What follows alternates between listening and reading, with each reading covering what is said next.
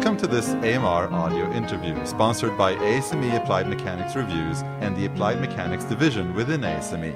I'm your host, Harry Dankovich, and also the editor of Applied Mechanics Reviews. Applied Mechanics Reviews is an international review journal that serves as a premier venue for dissemination of material across all subdisciplines of applied mechanics and engineering science, including fluid and solid mechanics, heat transfer, dynamics and vibration, and applications. This series of AMR audio interviews features personal reflections of my guests on matters pertaining to all aspects of applied mechanics research, including past, current, and predicted research trends, a professional career in science and academia, scientific dissemination and peer review, public engagement and impact, and curricular innovation and developments. We hope that you find the AMR interviews a valuable complement to the perhaps less personal and more technically focused material available through the AMR journal, as well as other technical journals in the area of applied mechanics. My guest today is Wei Chen, Wilson Cook Professor in Engineering Design in the Department of Mechanical Engineering at Northwestern University. With all her degrees in mechanical engineering, Professor Chen first completed a Bachelor of Science in 1988 from Shanghai Jiao Tong University, then a master's degree from the University of Houston in 1992, and finally a PhD from Georgia Tech in 1995. She joined Northwestern in 2003 as associate professor after holding faculty appointments at Clemson University immediately after finishing at Georgia Tech and later with the University of Illinois at Chicago. Since 2009, she heads the Predictive Science and Engineering Design Cluster at her home institution. Professor Chen became ASME Fellow in 2009 and Associate Fellow of the American Institute of Aeronautics and Astronautics in 2003. In 1998, she was awarded the ASME Pi Tau Sigma Gold Medal Achievement Award, and in 2014, the Design Automation Award from the Design Engineering Division in ASME. Her dedication to engineering education was also recognized by the Ralph R. Teeter Education Award from the Society of Automotive Engineering in 2006. Professor Chen's service on behalf of the design community is extensive and most recently reflected in her appointment as editor of the Journal of Mechanical Design, effective January 2018. Between 2009 and 2015, she successively stepped through the office positions in the Design Engineering Division Executive Committee, after having similarly served the Design Automation Executive Committee. Professor Chen is a prolific author and contributor of scholarly publications.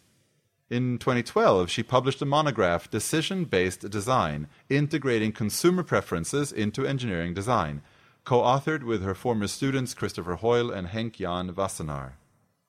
Her paper Comparative Studies of Meta-Modeling Techniques Under Multiple Modeling Criteria, published in 2001 in the journal Structural and Multidisciplinary Optimization, has been cited more than 800 times. Indeed, 25 of her publications have been cited more than 100 times each. She holds a U.S. patent for a vacuum pump system for prosthetic limbs and a China patent on unidirectional fiber composites. The interview you're about to hear was recorded in Rosemont, Illinois on June 6, 2018. Professor Chen, Wei, I'm delighted to have you here. We've known each other for some time, and it's really wonderful to have a chance to talk to you. Thank you so much for inviting me. Both of us are editors now of an ASME journal, and I know, of course, in my own case, how one has to be sort of deliberate about that and think through the goals and the aspirations that one has. You took this on now in January of this year. If you have any thoughts or ideas on your vision of the journal and what you would like to see happen over the next several years, I thought maybe this would be a good time. Yeah. First, I never thought that it takes so much work to be an editor. I have been learning during the past couple months with the large number of paper coming every day. The first task is really to learn what are the kind of paper suits this journal, and I'm still learning that. But in terms of my vision, JMD, Journal of Mechanical Design, has been considered as the best journal in my field. The field is really engineering design, research engineering design. So I would like to really want to continue to keep the high quality of the journal. And the other things I really like to work on is, first, we never end in try to improve our speed of how we can quickly return, the comments to the authors, to the review process. And I'm working on it and trying to figure out a different way to expedite the process. Other than that, is really I feel like a journal should set up a new direction for the field. So I've been talking to many colleagues about what are the special issue topic for the coming year. So this year we're doing a special issue on design of engineered materials and the structural system. So it's called the DEMS, and we are in the process, almost close to the finish of the, I think it almost complete, about halfway through, I would say, the review process. So I'm identifying new topics for the coming years. And the other thing I really like to do is to invite articles. You know, we talked about this is how it's important to have good review articles and also really good papers. I think in my area, it's this question about how do we validate a design research. So I'm in the process of working with some people on writing articles on those subjects. So I'm sort of curious about journals these days. Mm-hmm. It used to be that a journal was something that came out in hard copy after all, and it was bound and it was collected, and you could sort of think mm-hmm. of papers as belonging together, right? Mm-hmm. So if you have a special issue, for example, right, mm-hmm. That was a physical copy of something where a number of papers that had something in common were collected together, and you mm-hmm. could take that copy with you and mm-hmm. read, These days, of course, no one really accesses papers, typically mm-hmm. anyway, through a hard copy. Mm-hmm. It's all done online, right? Yeah. You access them through databases or through the journal's own webpage. And, of course, there's a plethora of outlets that publish papers on similar materials. Yeah. Mm-hmm. And so what is the nature of a journal today? It's clearly not the physical copy anymore. Mm-hmm. Mm-hmm. Is it the people that have their names associated with the journal that creates a sort of a credential for why this journal has a value versus maybe another journal? Mm-hmm. It's not necessarily the readership, right? Because we can't control, we have no idea who's accessing this, and hopefully lots of people are who are not mm-hmm. necessarily even authors of the journal, right? Or contributors to the journal. Yeah. Mm-hmm. So how do you imagine defining a journal today? You said the Journal of Mechanical Design has a reputation. What does that mean, that the journal has a reputation? Yeah. So I think the journal is recognized by, for example, we have a culture that we apply very high standard in the review process. So same paper sent it to a different journal can be accepted, but it might be rejected, or has a high chance to be rejected by Journal of Mechanical Design. We have a much lower acceptance rate compared to some other journals. But going back to what are the kind of a leadership role that we can play, I think I don't know whether the same question as some colleagues asked me, why do you need to organize a special issue? Because good paper will be cited, right? So reflecting on the process we're going through, I think there are some good reasons. First, that we kind of try to push the community on some specific topic because we have deadline. People tend to not to submit the paper if there's no deadline. And the second thing is that we have a group of people who work very hard to try to review the paper more quickly. For example, one of my colleagues I work with is from computer science, and he was actually surprised that his paper with GMD was reviewed only within a month. He got an answer. So I think it's a way to also bring in the other discipline to pay attention to this journal. But if you do a special issue, if there were ways in which the authors of different manuscripts, I suppose it happens that, authors who contribute to a special issue may end up being invited to review some of the papers that were submitted, the other papers that were submitted, right? That might happen, right? Yes, it happens quite a lot. Sure. Yeah. Mm-hmm. But of course the process does not allow for modifying one's own paper in light of learning about what other people are doing. Yes. There's no time mm-hmm. for that. It's all happening simultaneously, mm-hmm. right? So, which does end up meaning that, yes, you have these ways of expediting the process. You can impose deadlines. You can maybe bring in mm-hmm. authors that wouldn't otherwise consider publishing. But the special issue still, the question that your colleague asked of mm-hmm. why a special mm-hmm. issue mm-hmm. sort of is still valid in some sense, right? Mm-hmm. Because mm-hmm. once the thing is published, mm-hmm. there is nothing obvious about it as being a collection of papers, because there's nothing that ties it together other than the discipline. Yeah. Versus, I suppose, right, a special issue that was the result of maybe inviting, 20 authors to submit draft manuscripts. Then all of the authors get to see all of the draft manuscripts. Then they all get to provide whatever feedback. And maybe there's some sort of community or panel or whatever mechanism that they can share some ideas. Then they all go back home and rewrite their drafts to a final version where they can now take into account. And all of a sudden you've generated something that wouldn't have happened otherwise. Yeah. So we do have some mechanism to synthesize what coming up in this special issue, which is the special editorial, right? We have guest editor who work for the special issue that will look at all the papers at the end, write editorial and try to put them together in terms of the state of the art and as well as some future directions. Right. On the other hand, I don't think that we are doing a comprehensive study as you were talking about, some reflection. I think it's not done formally, but I would think that once the special issue is out, if it provides good papers, it will provide good guidance to the community in terms of what are the interesting directions in the field. In engineering, we have less of a tradition of posting preprints on these archive servers that some of the other disciplines in the physical sciences and mathematical sciences, where they rely on preprints that are in preliminary stages that at least you post them for a variety of reasons. It could be that you want to establish precedence, but it could also be that you want to open up to the community what's going on so people know and people can comment. And then ultimately turn it into a journal paper, right? After it's potentially gone through several revisions through some of the archive deposits. We don't tend to do this very much. We use conferences to a degree to share ongoing work. But in the absence of sort of posting things and maybe getting direct feedback on an actual publication, the thing that we then publish in a journal is sort of, it's not necessarily alive after that. I mean, there's sort of, the suggestion I made a few minutes ago about how one could possibly have a conversation.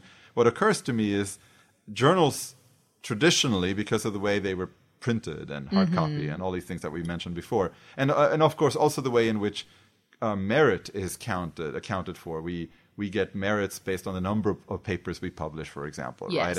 And the places we publish them and so on, right? That once you publish something, it's sort of done, right? It's out there, it's done. And you may be moving on, you may be continuing to develop the ideas, but the paper itself, what you've once published, you do not revisit. Yourself seldomly revisit. Right. You might cite it. Others will cite it. But it's done, right? And it sort of has an archival nature, as if we were trying to preserve a historical record of when a particular statement was made. But that's not really the value. I mean, I don't know. I personally sort of wonder whether science needs that, or whether science is a much more living subject, right? That evolves, and there's an opportunity to revisit, and if one is less tied to this chunk of article, right? Yeah, that sort of a closely, encapsulated piece of writing, and instead focused on the development of the ideas. That using these other kinds of mechanisms. Have you thought about any other ways? I mean, also to think about other ways of engaging people. Right, it's not just this encapsulated paper version, but something else. Yeah, to be honest, I haven't really given too much thoughts on that, but I think what you were talking about is really a good thing to do. We have other means like workshops that we go into a lot of detailed discussions, right? But usually the workshops are not paper-centered. Right. So I think what you're talking about is more paper-centered kind of discussion and some reflection. I think some journal publish some of those discussion type of articles, How many papers do you have to process in a year, would you say? The JMD right now has about close to 900 last year. Submitted papers? Yeah, submitted papers last year. And the acceptance rate or the rejection rate? The acceptance rate, I think it's about 20 to 30%. But on the other hand, my observation is that a large number actually will reject it like upfront because many different reasons. So after the paper are signed for the review process, I think it's about 50%. I see. Yeah, acceptance rate. That's just roughly, you know. Sure. Mm-hmm. So you've now taken this on. This is a 5-year appointment, is that right? Yes, yeah. Mm-hmm. And I described in my introduction, multiple 5-year service or 6-year, right, with the executive committees in various service roles and so on. So you've been pretty much providing service, I would say, for the last 20 plus years, right? Yeah, since your graduation, since your PhD. Mm-hmm. So what made you make this decision to engage yourself so fully while you are obviously, as I said, a prolific author, heavily active in a variety of research areas and writing books that are going to be helpful. This must be a decision that one makes. That it's not an obvious thing. Yeah, I think when we take on the professorship, I recall that we are told we have 3 major responsibility, right? That's research, teaching, and service. So service is always an important part of it. Sometimes I'm thinking back of how I get into this position. Sometimes, I were asked by people to do the job, but gradually, maybe I don't know. I think maybe I'm tend to be more interested in organizing things, like getting things organized is always something that I try to accomplish. So I guess this kind of fits well with the service nature of many of this work. Yeah. Needs someone who really pay attention to organizing. But on the other hand, I think it's really the motivation is try to make an impact. That's, I learned from my senior officers or the people who worked for the society is their passion toward the society is try to do something that they can make a change. So I think this editor's job, as I mentioned, it is a lot of work that really truly, respect and admire all those past editor, the time and the effort they put in. And you also editor yourself, So I think if it's not to try to make an impact, probably it's not. I think if it's just for organizing things, that's not the only reason to do it. Do you remember the first person who asked you to take on? I mean, not this editorship, but like way back. Oh, I don't remember exactly, but it started. Who was it who tricked you into this? Yeah, I think it's more the Design Automation Committee. Yeah. It's a stronger, very strong committee, like with a lot of the senior leaders, like my advisor, Farokh Mistree, Parnas Pampanambas. These are the people who set very good example, for the other people who follow. But it's a group of good people like Judy Vance, who is my female colleague. She is really giving me also a lot of encouragement in the process. So I think there's a lot of role models, I would say. Does it go further back than that? Your commitment to service. You're from China. Yeah. Mm-hmm. In your upbringing, is there a sort of a sense of community, a sense of contributing to society in some way that is reflected in? Well, I think it's it's interesting that you asked this question. Never thought about this, but I think starting when I was a child, I was asked to play some role like in the school, like the president of the student organization or something like that. Yeah. So I think I was put on those positions. And my mother always encouraged me to take on those kind of responsibility because she think it's a great way to learn, some important skills. And of course, when you do it well, you get asked to do it more. Right? Yeah, that's right. And also, I think I kind of feel the community has a lot of paying a lot of attention or giving a lot of opportunity to the female colleagues. Okay. So I think I'm fortunate enough to be in the era or time that female colleagues is really highly respected and highly recognized. And to some extent, I think that there are many people who can be qualified to do this editor's job, right? And I don't know, maybe one of the reasons I'm picked is, I think this field or this community are still lacking female leaders or editors, Yeah.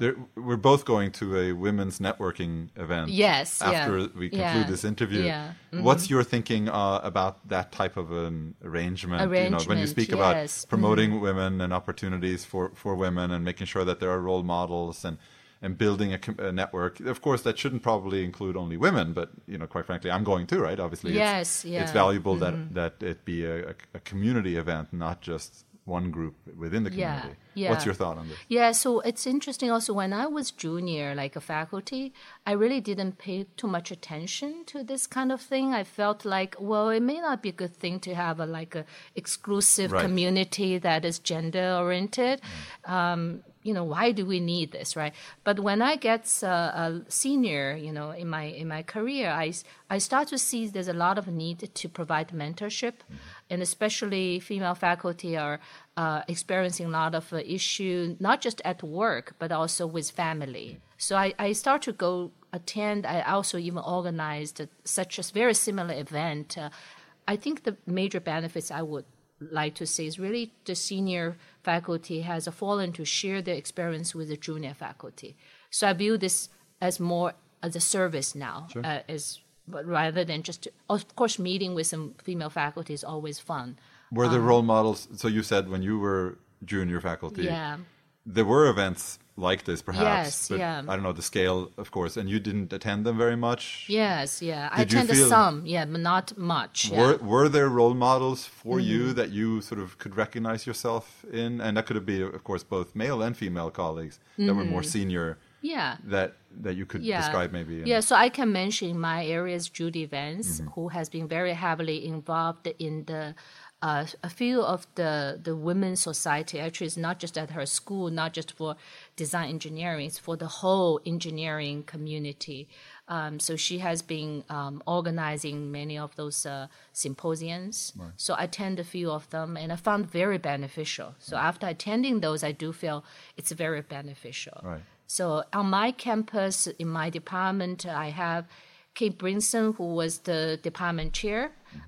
So she is a good role model. I have my close colleague, Jian Chao. Also, I feel like I'm very fortunate, surrounded by many good people.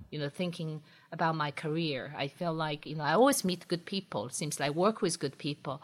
And those are the people who really set up very good role models. They're very good role models, set good example for me. You're listening to an Applied Mechanics Reviews audio interview from June 6, 2018, with Professor Wei Chen of the Department of Mechanical Engineering at Northwestern University. I'm your host, Harry Dankovich. I noticed you shared your CV with me, mm-hmm. And it described some of your research projects, and there were collaborations with a number of people, including those that you mentioned right now. Yeah. What are the things about a collaboration or a collaborator mm-hmm. that makes it successful or makes you want to come back and do this again mm-hmm. and try for another opportunity? What are the qualities that you found are particularly helpful? Yeah, so I think I like collaborator to be very organized too. So that it's interesting that I have several projects are pure women collaborators. Mm-hmm. I noticed that, mm-hmm. Especially with Kate Brinson, we have 4 PIs, co-PI are all female. So I think it's just make things easier in terms of following the schedule, following certain format in terms of communication through different disciplines, right? So I think the other things that I feel it's very natural for a design person that have to collaborate with somebody else. I don't view myself as a mechanics person, even though that I know a lot of people you interviewed are experts in the mechanics area. I'm more an engineering design person that I think engineering design research is research. It's more about integration. So I can think about any project now that I'm a single PI project. It's all collaborating with someone who are in doing analysis or who are someone who are from very different field like social science. I noticed you also working on some very interesting problem that has a human aspect and social aspect. I think we have to work with people from other field in order to make new breakthrough in our field. So I think the collaboration becomes very natural in terms of how do I set up my research direction. But that's also very challenging, of course, when you work with people who speak a different jargon, different language, have different expectations for what constitutes a model, for example, or a method of analysis. Yes. And have you come across ways in which that was an obstacle to successful collaboration, or And have you successfully sort of navigated through those things with your collaborators? Yeah, so I think it takes a lot of time to really learn from each other. So we have several projects these days involving more than four or five like PIs. So if we count the student team, oftentimes it's more than 20 people having, a meeting. And we have very regular like a student meeting every week and then a PI meeting every 2 weeks. And I think a lot of the PI, they're very busy and they tend to skip those meetings. But I try to attend most of the meeting just to learn from each other, learn the language, right? It took me maybe 5 years to truly understand. Maybe I still don't fully understand what is multi-scale modeling, by learning from my colleague Wing Kam Liu. Mm-hmm. You know that Wing Kam has been doing great work in this area, but it still takes time to fully figure out that. One of the things that you mentioned earlier is that I created this interdisciplinary cluster called Predictive Science and Engineering Design. So let me tell you a little bit about it and why do I do it. I've been working on model uncertainty quantification. So my core area is really design under uncertainty. So I'm interested in anything that is stochastic based, right? So one of the key issues these days is how do you quantify the model uncertainty? Design under uncertainty, meaning that there are lots of things you don't know about the parts that go into the design or the behavior subsequently. What are the how do you explain uncertainty outside of the jargon of your discipline? Yeah, so uncertainty can be related to the external environment, like when a system or product operates.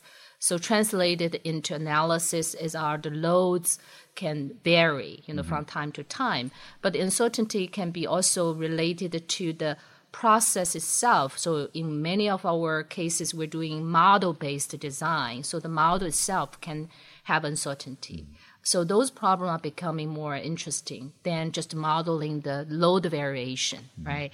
And how do you study the impact of the uncertainty, and how do you find design decision that is really mitigated those impact? So those are the kind of the topic that I'm interested in my work. So going back to the predictive science engineering design cluster is that I'm interested in model uncertainty quantification. And then I realized that there's really a gap between the people who are doing modeling work, computational work, and the people who are doing experimental research. So I think one of the motivation of those clusters actually bring the people from those areas together to communicate, to really understand each other. And at the end, And the goal is really try to provide a prediction, right, of a system behavior. And in my case, I'm interested in design. So really the problem becomes how do I bring those model experiments to the level that can help me to make design decisions. So all those things are related. And I think it's just a great, we do this called interdisciplinary cluster at the PhD level.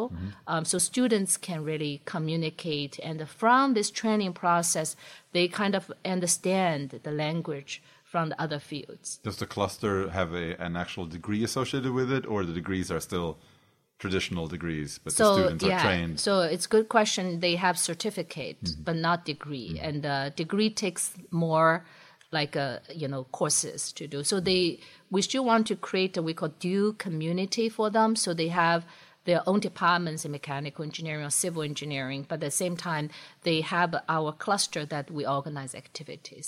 Right. I'm going to go back to China for a moment. Yes, yeah. So how old were you when you left China? Yeah, I was 24. So I was 2 years after graduation, undergraduate degree.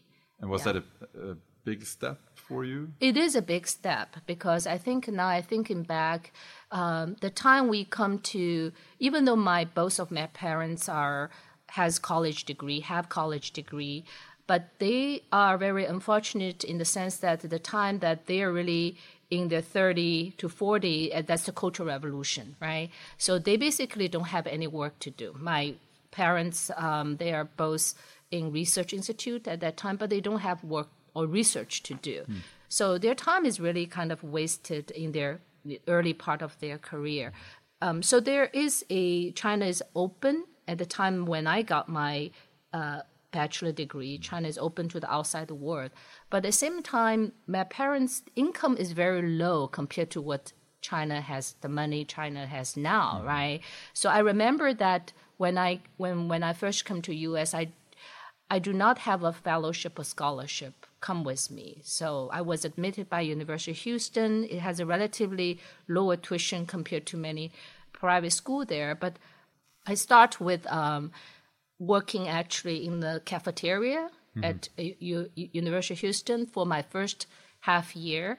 And then I had opportunity to work with Farokh Mistree, Professor Mistree, and who offered me a research assistantship. So, thinking back, it was such a huge risk. Like, you just come here, you don't really know right. what is going to happen. You have to have a sponsor okay. to come at that time okay. Because we don't have money in our right. bank to sponsor sure. ourselves uh-huh. at that time. So my father had he actually came to U.S. Houston for some outsourcing work. The company at Houston basically bring a group of engineers from China to work at Houston. So he had like a 6 months or 1 year experience, and then he found a colleague who is willing to be a sponsor for me, to just sign the paperwork, right?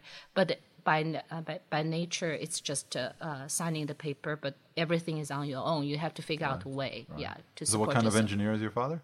He's like a offshore engineer, but it's more like design, the naval architecture mm-hmm. kind of, but it's more ship structure design and also dynamic system. He works on hydraulic system. And your mother was also a researcher? Yeah, my mother is more electrical kind of engineer, like cables, those kind yeah. of for communications. Yeah. But academics mm-hmm. was partly ingrained in you. It was an expectation that you would pursue higher graduate degrees? I think actually I have no idea when uh-huh. I come to U.S. I'm going to pursue a PhD degree uh-huh. because in China there's very few people get graduate degree at that time. Bachelor degree is already kind of the highest degree at that point. So I think it's coming to U.S. is more like you want to go to a society that has a opportunity or learn things, and I was in a job which was more like import-export cooperation for a large turnkey project, but I don't really like the business aspect of it. This is back in China. Back in China. Mm-hmm. I worked for 2 years, mm-hmm. but I really do not enjoy the business aspect of like signing contract, those kind of things. I enjoy more the technical aspect, but moving forward for graduate degree, initially I thought a master's degree would be quite sufficient. But I think, again, I want to thank my advisor at that time, Farokh Mistree, really highly encouraged me to pursue PhD. At that time, he was moving from Houston to Georgia Tech. So he invited me to go with him. And then I think it's a turning point in my life, right? And then he also encouraged me to think about teaching, which I never thought about before. I never think that me as a person who speaks English is my second language, how can I be a professor, right? But by heart, I think I really enjoy teaching. I remember I set up classroom for my younger brother in my house, oh, yeah. in the apartment, just teach him on the board of the closet. The closet is full of the things that I wrote. Yeah, so I think it's maybe by nature we like something, but my parents never said you need to be a professor because at that time there's no formal path to become a professor. And they were not teaching; they were just doing research. Their work was never in a teaching environment. Yeah, I think they were research. So when Farokh suggested to you that you pursue a PhD, did you communicate with your parents, and was it a deliberation or everyone was supportive and you went on with... Yeah, I felt like there's not much discussion because they really do not know much about what is going on in the U.S. And they pretty much trust that as long as I can survive here, right. Survive is the word that I use, that I think they think everything that what I decide to do must be good to pursue. So I think... in your life, things just happen in a way, that you never imagined, I would say.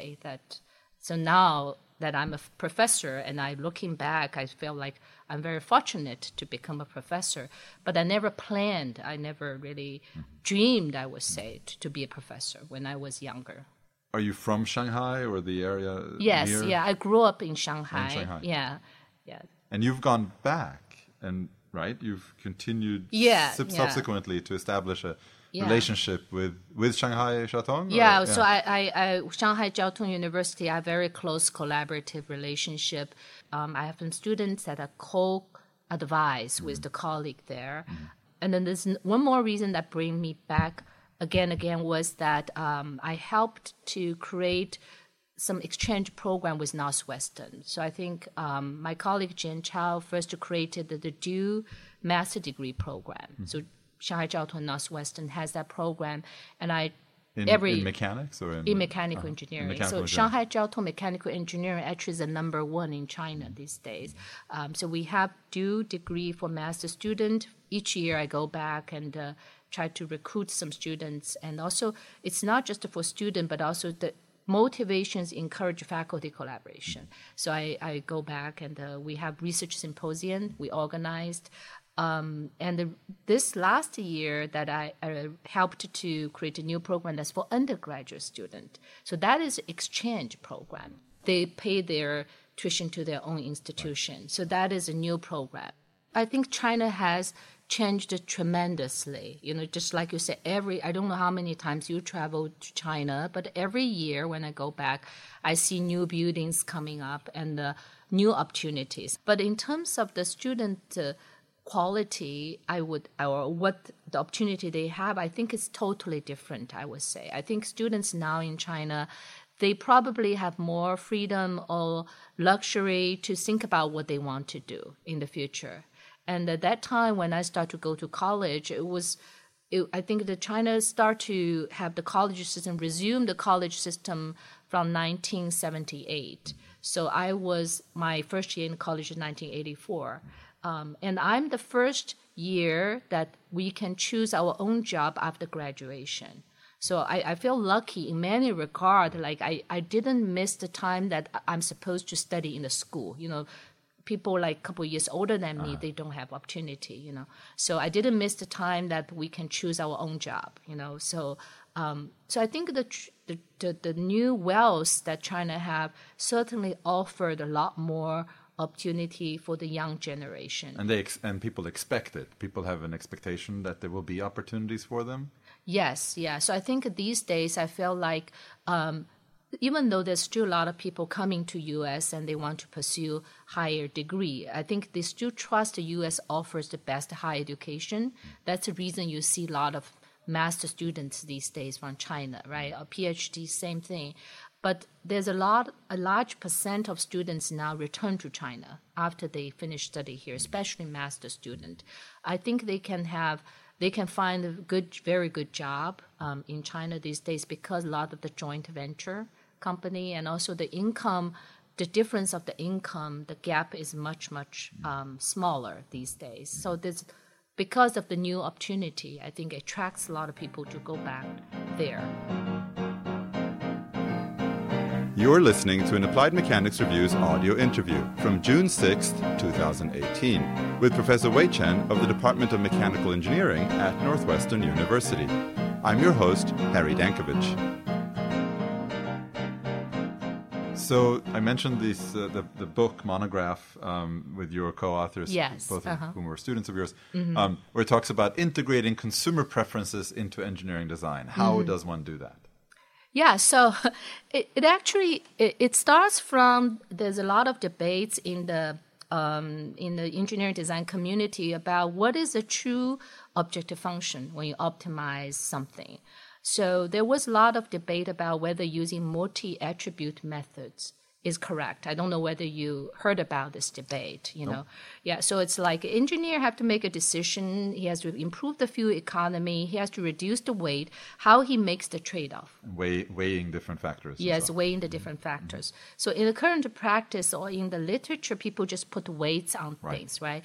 But where do the weights coming from? That is really the motivates me to do this research. So consumer preference modeling focus on try to predict people's choice at the end as a function of all those attributes that one person may consider when they make the choice. So in the vehicle context, it is the question about when this person decides to buy this car, what are the importance of those attributes play a role in this process. But instead of giving weights to the attributes, it actually creates a choice prediction function we call, consumer preference modeling, and also try to predict individuals' behavior rather than as a group. And so at the end, you aggregate individual's choice together, the probability, actually it's probabilistic prediction. Like, what is the chance? If these two things have this kind of a similar utility, the chance of they choose one versus other is only 50%. Right. So it's based on those kind of theory. But it is a very interesting research, and now we're still having some project on that, is actually using the network analysis to do. It's a data science problem becomes. Like, we have the data that we get from China with about 50,000 respondents, and what car they considered, what kind of attributes for those car, and what the choice they make, how many cars they considered. We basically, using network modeling technique, try to predict the relationship between the product and human, and more interestingly is we could actually include the social network behavior, because now in the network context, the link between the human or the customer represents the social link, or it could be the similarity of their social profile. And then those information become useful in predicting choice. Sometimes it may look very irrational. This product is better than the other. Why the person choose that one, right? It's because maybe influenced by their friend. So that is how we model customers' preference, is to model it as a prediction of what is the chance a person will choose is one product versus the other products. But then you're catering to a preference rather than a function. So it is a function of preference. Well, by function, I don't mean mathematical function. I mean performance. In other words, in traditional, maybe I'm misusing the term here, but since I'm not really an expert in this area, but engineering design, one imagines, is the purposeful application of principles in order to achieve a function, in order to achieve a behavior or an outcome of something that you're designing, of a product. So you're building a product that is supposed to behave in a certain way or perform a function in a certain way. And the multiple objectives that you described here could be, the cost of production, the ease of use, the speed at which it responds, various things like that, right? That you have to weigh. What you're describing, if I understand correctly, is how do we design this thing so that it'll sell? Yeah, how do we design this thing that people will choose at the end, which means it will sell? It'll sell. Yeah. And that's fair. Obviously, companies, are there to successfully build their business, right? And so is that it's a business oriented design context. Yeah, but it's very different from market research. Like, market research try to say what kind of advertisement I should put on so I can promote people's to buy more of this propaganda. Product. Yes, yeah. Right. So my interest here is that what is the impact of adding a design feature, or what is impact of improve the fuel economy on people's choice behavior. So it kind of directly relates to the engineering design. Yeah. Those models can be used to provide guidance for engineering design decision, or can be served as objective function in doing optimization. That would include form factor and shape and other things than just fuel consumption, right? I mean, aesthetics would be part of that. Yeah, aesthetic will be important part of it. Or if it's if it's a hand tool, how easy it is to operate or hold or something. Yeah, so I think there's that brings up something important I want to make, is that in engineering design research, start to realize, or maybe the field is going in that way, is the recognition of the importance of understanding behavior, not just the designer, also the consumer. So in traditional engineering designs, engineering is designed just an artifact, like a material. Majority of my project these days, probably more than 80%, is still designing the artifact, improving a material performance. But another 20%, this is a project working on consumer preference, really try to look at behavioral modeling that is not physics-based, but it's important in the engineering decision-making. So another area where consumers make choices, or where humans make choices,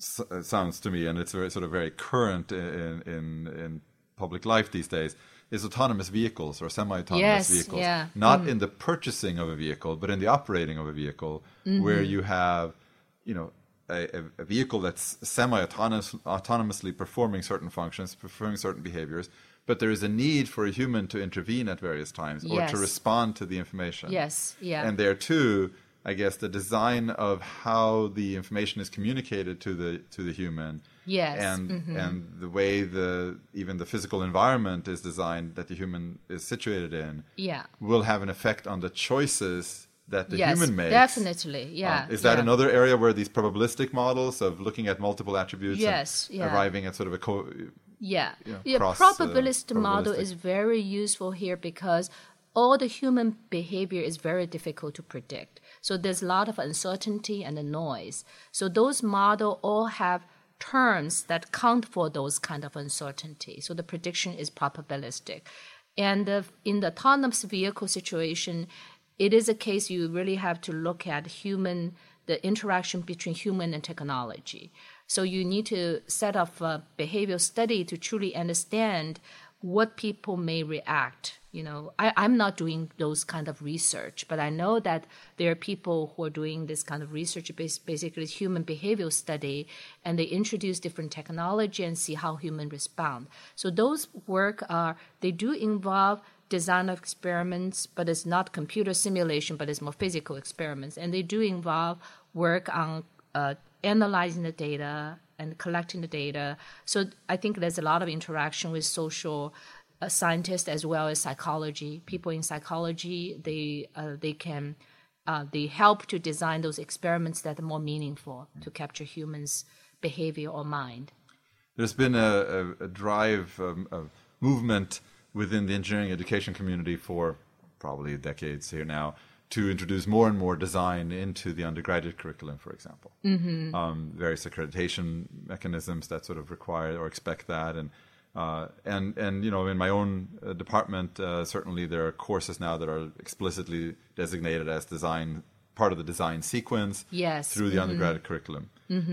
And you know, many of us who are inclined pedagogically sort of think of introducing design also in other courses that aren't explicitly known as design courses, but where having the design experience gives a little more real-life, you know, exposure in the context of learning something more fundamental. Yeah. But of course, there's a balance here between between knowing the fundamentals and actually having firsthand an understanding of how to derive an equation or a model based on first principles, you know, mathematical ideas, versus just using software, for example, that sort of does it, you know, in a canned way. And so the balance between too much emphasis on design and too much emphasis on fundamentals, I guess. So what's your thought on where that... Yeah, that's the thing we struggle all the time. You know, Northwestern has a very strong design program. We start from freshman year. We call it design thinking.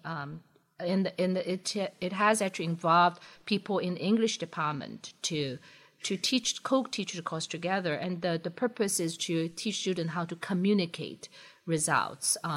But I think I do observe, I also teach senior design course. At the senior capstone level, students work on real industry-sponsored projects. At that point, I think I noticed that students these days are much capable in presenting their results. They're much capable in writing reports. And those training kind of attributed to their... freshmen, start from freshman year, they're able to do those kind of things.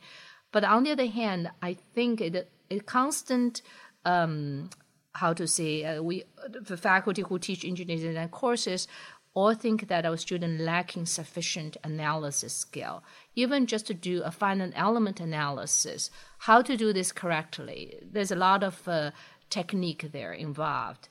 I think students, they just use finite element to demonstrate the results, but they're not used at the key point, or something maybe can be analyzed just by some simple calculation of beam structure or something like that, but they didn't realize they can do that, and you just use a finite element, right? And then the results are wrong, you know. So I think it is something that I hope that a rigorous curriculum have to have both. I think to some extent we also... You know, some of my colleagues in the especially mechanical engineering department, we feel like those sometimes the design does take away the opportunity for students to more learn deeper into analysis method. But on the other hand, I think the problem can be solved maybe by doing more project-based learning in the analysis courses so that students do get exposure to the needs for some design thinking in those classes, but at the same time, they get deeper into the specific analysis technique. You used the word exposure just now, and I'm wondering what you think of this statement here, that an undergraduate engineering education is almost entirely about exposure and not about integration. I think, I felt like different schools have very different way of doing this. And I start to pay more attention to this because my eldest son just goes into college. So he's a freshman year. I never realized that extracurriculum plays such a big role in the undergraduate life. You know, they are not just learning, but they're doing a lot of other activities. But in terms of learning, I think you can still see there's a lot of different philosophy, different schools that are following. I think Northwestern has a good balance, I would think. We have a strong engineering root, but at the same time, we want to teach students the ability of how to learn, not just teach them the solution, right, to the problem. But on the other hand, this ability of how to learn, how do you define it, I think each of us as a professor have very different definition of a way of doing it. Do you apply your own science of design and decision-making? Yeah. Do you apply it when you think of how to design the curriculum or how to design the learning environment? Do you bring back your knowledge to that context? I think that, intuitively, I would say we always say, well, who are the customer? That's the first question we ask, right? You know, when we design a curriculum, are we serving the students or we're serving the society or who do we serve? Yeah. Or the company who wants to hire the student? Yeah. But your science is data-based. Your science is quantitative, after all. Mm-hmm. So I guess my question is quite literally... Not when you start from scratch. Yes, yeah. But you know, having to recognize the statement I made before about more about exposure than integration is sort of this comment that you made. Some of your colleagues suggesting that perhaps the analysis skills are lacking. Mm-hmm. It's not because we didn't expose the students to analyses or analysis tools earlier on, but it's perhaps because they don't. And I'm not blaming the students for this. I'm possibly blaming the curriculum or whatnot for this. It's not retained from course to course, right? The connectivity between courses or between years, one to the next, is rather weak. Yes, yeah. And it could be because literally in many cases it's the first time the students are seeing this material. And even if they do well in one course, if it's not then tied very closely in with what happens in the next course, it's sort of put aside, right? Yeah. Whatever they learned earlier is, okay, I'm done with that. Now I'm moving on to the next subject. Yeah. And so when we come to a capstone design class where, you know, the idea, the hope would be, I suppose, that given an industrial type of project, they would try to bring together all of these different aspects of what they've learned. Mm-hmm. They may not be able to do so because the material that they learned in their first or second year in these encapsulated courses, it's a little bit like back to the conversation we had about journal articles, right? Yes. That each course is its encapsulated little piece. Mm-hmm. Mm-hmm. And there is no thread that pulls together. And so I guess going back to my question about data, do you and your design colleagues who are active at Northwestern or elsewhere think of this as one of your problems that you can apply your tools to? I think it's definitely that you bring an important point is we need to do collaborative design in designing our curriculum, right? You know, every design faculty have some courses, they have ownership, right? So how do we integrate this together? I think we at Northwestern, I would say we did this. We have been doing this quite well because we have the Siegel Design Institute as umbrella that kind of coordinate the design effort, not only engineering, but cross over the whole university that involve management, business school, and the School of Communications.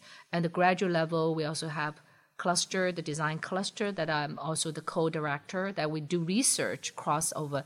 So, but in terms of curriculum design, I think we're doing very solid work in certain areas like design courses, and also we have this engineer analysis 1, 2, 3 that we did at we're doing at Northwestern. Really, it was something, if I'm correct, Prof. Kate Brinson has leading the effort to totally revolutionize the way it was done several 10 years ago, that all those 3 classes in a sequence, actually 4 of them, engineer analysis. So they can be taught in the way that, as you're saying, they're progressive and they build one on top of each other. But on the other hand, I think there's also weak areas in our curriculum that maybe there's very little connection, you know, certain other courses, you know, in the requirement list. We probably should think together all those classes, right? But just like any design is very complicated, you know, when you try to integrate everything together, and there's also personal differences in terms of how a professor wants to teach. That's, I think, it's very different from the high school. I think the college teaching, it's largely driven by a lot of the things that we individual professor believes. And that where their talent fits, right? And most of us have not been trained to do teaching. To a certain extent, we have to keep learning how do we do this correctly. Mm-hmm. Belief is an interesting thing, interesting word to use. I think it's entirely true. Mm-hmm. And that's not only of how we teach, but also of how we do research, right? And how we engage with students and how we engage with industry. It's all, in some sense, belief-based. Mm-hmm. I don't mean faith. I mean belief in the sense of, you know, ideas about how one should engage, or how, what one can expect, or what is the worthy of pursuing and not worthy of pursuing. Yes. Is that something that you take in your engage in your interactions with your large number of students that you've advised and postdocs and so on? Do you feel like you've been actively trying to share a belief system with them? And again, I'm not talking about a religious belief system, but more of a principled system of how to approach the world. Yeah, I think I kind of feel each of us, or someone who goes through the PhD process, learn a lot from our advisors in both positive and negative way, right? And our style are influenced by our advisors. I think my advisor, Farokh Mistree, he always asks us a question. You need to think harder. What is the research question you try to answer here, you know? So I tend to use the similar kind of philosophy, and he's very attentive to his students, and I was giving a lot of opportunity to improve my speaking, you know, English. He tried to actually send me to private lessons. You know, you probably can't believe these days that the professor sent you to private lessons for English. He sent me to Germany for 4 months to do internship. Maybe he sees some weakness in my ability of working on real engineering kind of problems or something. So he felt maybe that's necessary. I never asked him why he sent me there, but I'm just guessing. So I think this kind of his style influenced me in the sense I also try to pay attention to the different strengths my students have and try to figure out the best path for them and try to offer them opportunities so they can really change and they really grow, you know, from their 3-year or 5-year experience in the lab. Yeah, and in my group, I also very encourage collaboration. So maybe my style also influenced my students' style, that I collaborate with many, many different people. So they also tend to be very collaborative with each other, like in the lab even, that there's a lot of joint work. Right. Wonderful. Thank you very much, Wei. It's been a delight. It's my pleasure of talking to you. I hope this was comfortable for you. Yeah, I think it has gone to the direction that I probably didn't anticipate it, but it's perfectly, it's great that it makes me think about myself, you know, to some extent, I'm sure people will enjoy listening to this. Thank you very much again. Okay, thank you. This is Harry Dankovich, editor of Applied Mechanics Reviews. Thank you for listening to this Applied Mechanics Reviews audio interview with Professor Wei Chen from Northwestern University. Please remember to come back for more reflections on all aspects of applied mechanics research and professional engagement.